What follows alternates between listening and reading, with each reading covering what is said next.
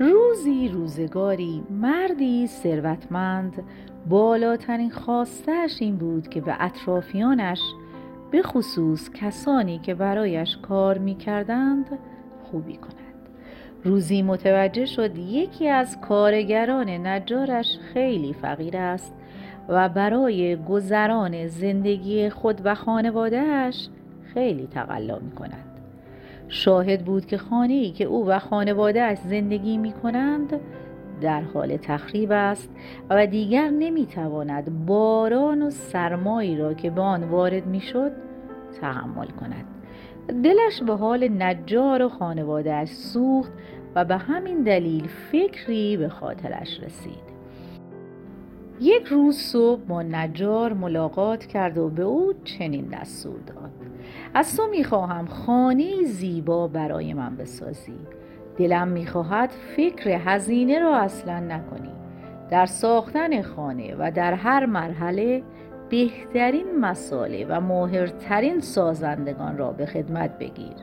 من باید به سفری بروم و مایلم که خانه جدید تا بازگشت من آماده شود. نجار از اینکه کار مهمی به وی محول شده بود خیلی خوشحال شد. فوراً مشغول به کار شد و چون می‌دانست که صاحب کار به مسافرت رفته است با خود فکر کرد می‌تواند از این کار سود زیادی به جیب بزند. به جای استخدام بهترین استادکارها و یا استفاده از بهترین مصالح، هر جا امکان داشت میانبر زد. صاحب کار هرگز نمی‌فهمید، پس میشد حساب سازی کرده و تفاوتها را به جیب زد و از این راه پول خوبی کاسب شد. با این ذهنیت خانه ساخته شد. از بیرون بسیار زیبا به نظر می رسید، اما نجار خوب می دانست که خانه جدید محکم و استوار ساخته نشده است. تیرهای سقف ضعیفتر از حد معمول بودند و سر جای خود به درستی نصب نشده بودند. آجر به کار رفته از نوع مرغوب نبود و به زودی فرسوده می شد. برای پوشش سقف از جنس‌های مازاد کارخانه‌ها استفاده شده بود و کارهای ساختمانی را کارگران بی تجربه و با دست مزد کم انجام داده بودند.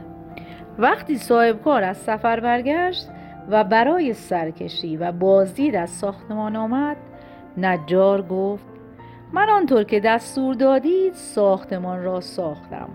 از بهترین مصالح استفاده کردم و کارکشته ترین سازندگان را به خدمت گرفتم. صاحب کار گفت: چقدر خوشحالم اینها را میشنوم.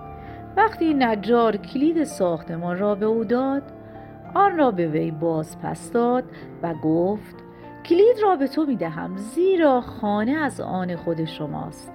این هدیه من به شما و خانواده شماست.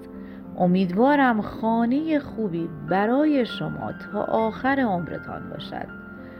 برای سالها شنیده می شد که نجار اغلب زیر لب بریده غرغر کنان می گفت: ای کاش می دانستم که این خانه قرار است خانه خودم باشد.